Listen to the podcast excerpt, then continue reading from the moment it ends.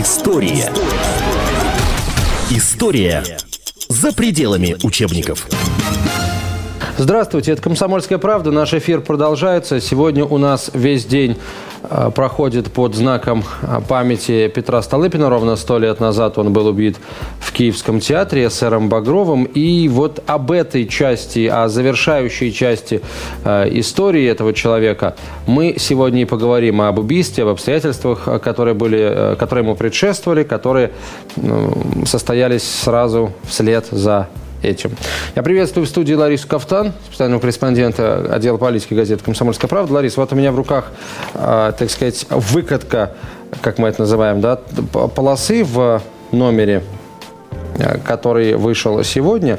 Вот, технологическая такая штука. Вот я тебе его вручаю, и, наверное, ты нас по волнам этой темы-то и проведешь. Итак, очень много ходит рассказов о том, что Столыпин якобы знал, что он близок к смерти. Вот что это такое? Это какая-то мистика непонятная, любовь, которой мы никак не можем избыть до сих пор? Или действительно Столыпин знал, что говорит, он слишком многим перешел дорогу, у него были неприятели, скажем, недруги и у трона.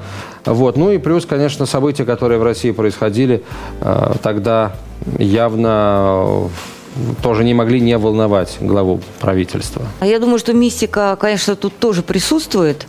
Например, известен факт, который установили историки, и в частности Зинаида Ивановна Перегудова, которая занималась темой убийства Столыпина, о том, что Распутин, которого Столыпин недолюбливал, наблюдая за Столыпиным в Киеве, крикнул ему вслед: «Смерть, смерть идет за ним». Ну вот это то, что касается мистики.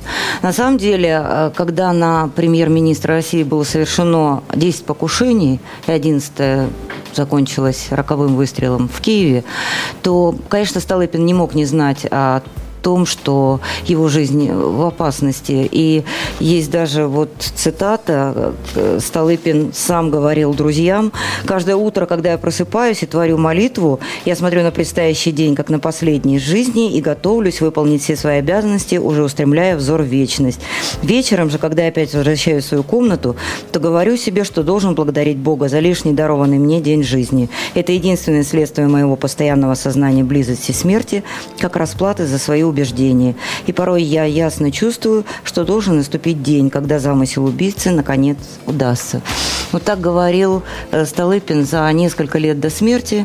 И, конечно, он предполагал, что он умрет не своей смертью. И, как установили историки, в воспоминаниях содержится указание на то, что Столыпин был уверен, что он умрет от рук тех людей, с которыми он работал. Так, собственно, и случилось. Хотя тут надо сказать о том, что тайна гибели Столыпина все еще существует. Имя убийцы известно. Это Дмитрий Багров, бывший агент охранки и потом пригнувший к революционному движению. Но на самом деле, кто стоял за убийцей, так до конца и не выяснено. Историки подошли только к утверждению, что это, скорее всего, пониманию, скорее всего, были так называемые, как мы сейчас называем, силовики. Силовики. Вот это интересно, ведь в кресло премьер-министра Столыпин скакнул из глав МВД. Он же руководил Министерством внутренних дел. И о том, что происходит в стране и как борются с преступностью, как ведут себя те самые революционные силы, Столыпин знал очень хорошо. То есть получается, что вот, может быть, вот эта его боязнь смерти, боязнь покушения, она, наверное, присуща очень многим чиновникам, там, что тех времен, что современных, но если человек при этом знает, как работает система по борьбе с преступностью, а работала она, видать, не совсем хорошо, раз Столыпин так боялся, то это было таким дополнительным, что называется, фактором, который он, как знающий человек, учитывал, а другие, может быть, не учитывали, потому как думали, что там моя полиция, тогда российская имперская, меня бережет. Но вообще считалось, что охрана тогда высокопоставных лиц организована на высоком уровне. Очень много достаточно структур этим занимались. Но вот что интересно, как раз в Киеве, где произошел этот роковой выстрел, у Столыпина практически не было охраны. То есть начальник его охраны не был допущен до торжества в Киеве. Вообще совершенно невероятный, установленный историками факт.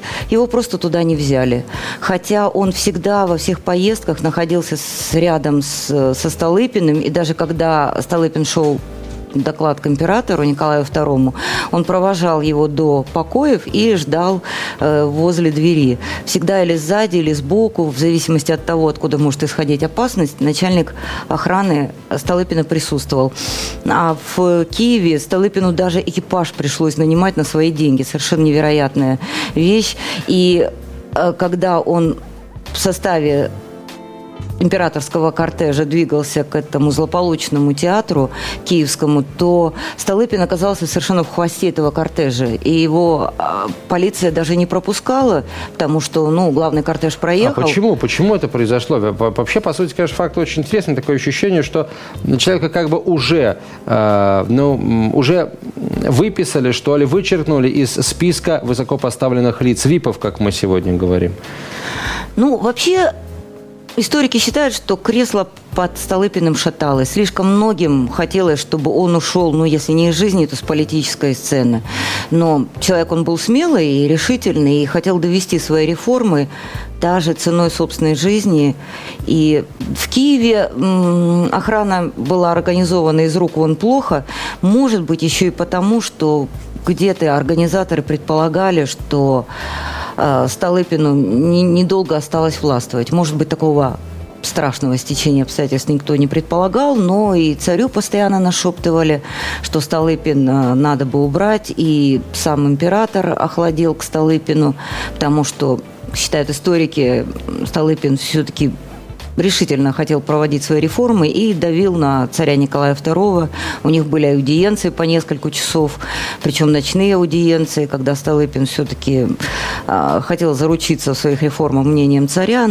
Возможно, Николай II был слишком нерешительным. И за это поплатился в итоге через... Да, за что и поплатился. Через 10-12. Да, и даже расследование убийства Столыпина и наказание всех виновных,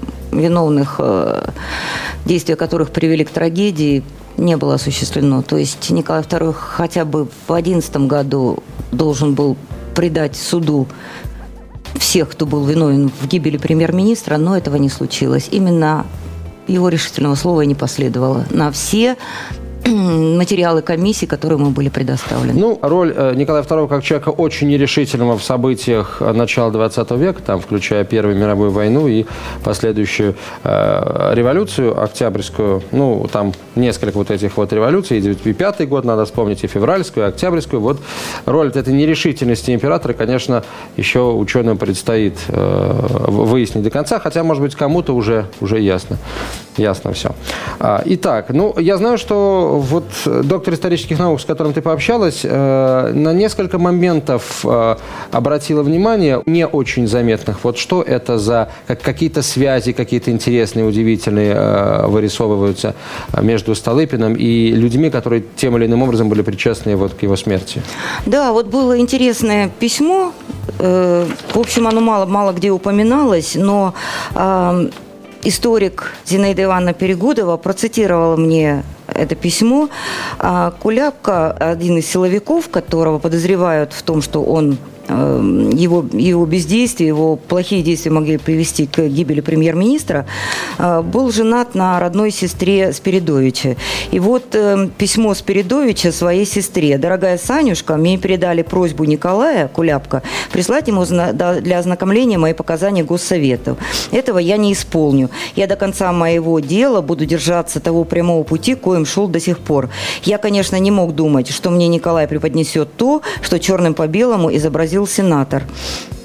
Пусть так, пока я, никого не трогая, огрызаюсь лишь за себя. Но если меня посадят на скамью подсудимых, тогда и я вспомню, что у меня жена и ребенок, и отброшу я тогда всякую щепетильность и поставлю вопрос ребром о всей той конспирации, которую прикидывали относительно меня все 1 сентября. Хотели сделать без меня, ну и сделали. Неважно только вышло. А вот когда неважно вышло, тогда потеряли голову, тогда хватайся за Спиридовича, тащи его и ври на него. Может, сообща и выкрутимся.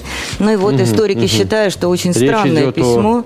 Они считают, что речь идет об участии в убийстве премьер-министра. Ну, как минимум, каких-то организационных моментах. Вообще удивительно, на мероприятии такого уровня, где будет император, его дочери, вся императорская семья, весь цвет российского руководства того времени, был допущен какой-то странный человек, то ли имеющий отношение на тот момент к охранке, то ли не имеющий, который тоже сидел в портере, пусть в 18-м ряду, которому дали возможность подойти прямо к премьер-министру и при этом вытащить пистолет. И более того, он даже попытался скрыться, его уже задержали на выходе.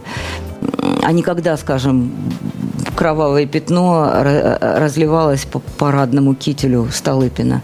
То есть это очень странно. Как этот человек мог пройти с пистолетом? Понятно, что металлоискателей тогда не было, но хотя бы благонадежность лиц, которые допущены на мероприятие такого уровня, нуждалась в проверке.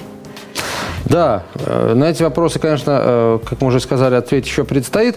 А мне вот что интересно. Ты упоминала Распутина. Столыпин же ведь очень не любил Распутина. Точнее, он, так сказать, дворянин, там, по одной из родительских ветвей, происходящей едва ли не от самого Рюрика, по-моему, по матушке, если я не путаю.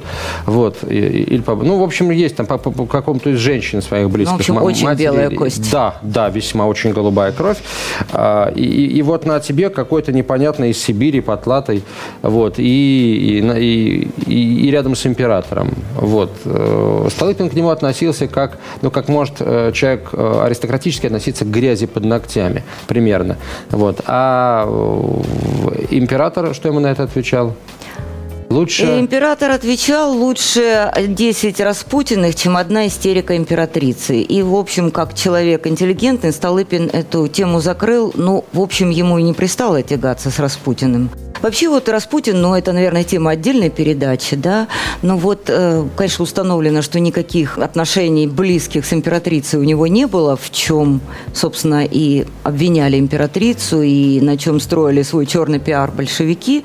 Но вообще вот в архивах интереснейшие свидетельства того, как сумел Распутин подойти так близко к трону. Он был совершенно прекрасным психотерапевтом, и когда одна из высокопоставленных особ, близких к императрице, корила себя за то, что она не уберегла своего мужа, который покончил жизнь самоубийством, и она впала в совершеннейшую депрессию, то Распутин ей просто сказал: а почему ты себя ставишь выше Бога? Иисус тоже не смог уберечь своих близких от смерти. Ты же не ставишь себя выше Бога? И моментально эта мадам вылечилась. То есть вот с такими... Подумала и стала кушать, как сказала. С такими, с такими данными психоаналитика, конечно, Распутин близко подошел к эмоциональной и чувствительной императрице. Вот это безумно интересная история. Мне сейчас в руки книжка одна попала. Воспоминания о своих годах в России английского посла Бьюкенена. Он как раз тогда работал в нашей стране, возглавлял дипмиссию британскую. И в том числе его обвиняют, в частности, кстати, в убийстве Распутина. Вот. Вообще, внешний фактор и его роль в убийстве Столыпина – это тоже, наверное, отдельный разговор. Там даже если расставить все точки над «и» и сказать «нет», там англичане или кто-то еще, там немцы не участвовали. Все равно на это уйдет какое-то время. Но самое главное, это все безумно интересно, вне зависимости от того, положительный результат будет или отрицательный. Нет, уже, прошу прощения, то, что британская разведка участвовала в устранении Распутина, вообще сомнений у историков. Да, я говорю о Столыпине. Я говорю о Столыпине. Вот по поводу Столыпина пока молчат. Вот. Хотя я бы, например, не удивился. Потому что если бы, скажем, Столыпину дали сделать то, что он задумал, то действительно он может быть, и поднял бы Россию на дыбы вторично. Первый раз это сделал Петр. Вот. Мало ли. Во всяком случае, в благости намерений Столыпина сомневаться не приходится. Вот. Ну, Ларис, спасибо тебе большое. У нас, как всегда, больше вопросов, чем ответов. Но ничего, мы будем много читать, будем приглашать к нам в эфир историков. И на оставшиеся вопросы, которые мы только что с тобой обозначили, обязательно ответы нашим зрителям и слушателям дадим. Спасибо большое. Лариса Кафтан, спецкор «Комсомольской правды». И ее публикация, посвященная обстоятельствам гибели Петра Столыпина, премьер-министра. Эта гибель, собственно, смерть Столыпина состоялась ровно 100 лет назад. Сегодня вот такая дата отмечается. Спасибо большое всем, кто нас слушал и смотрел. «Комсомольская правда». Оставайтесь с нами. История за пределами учебников.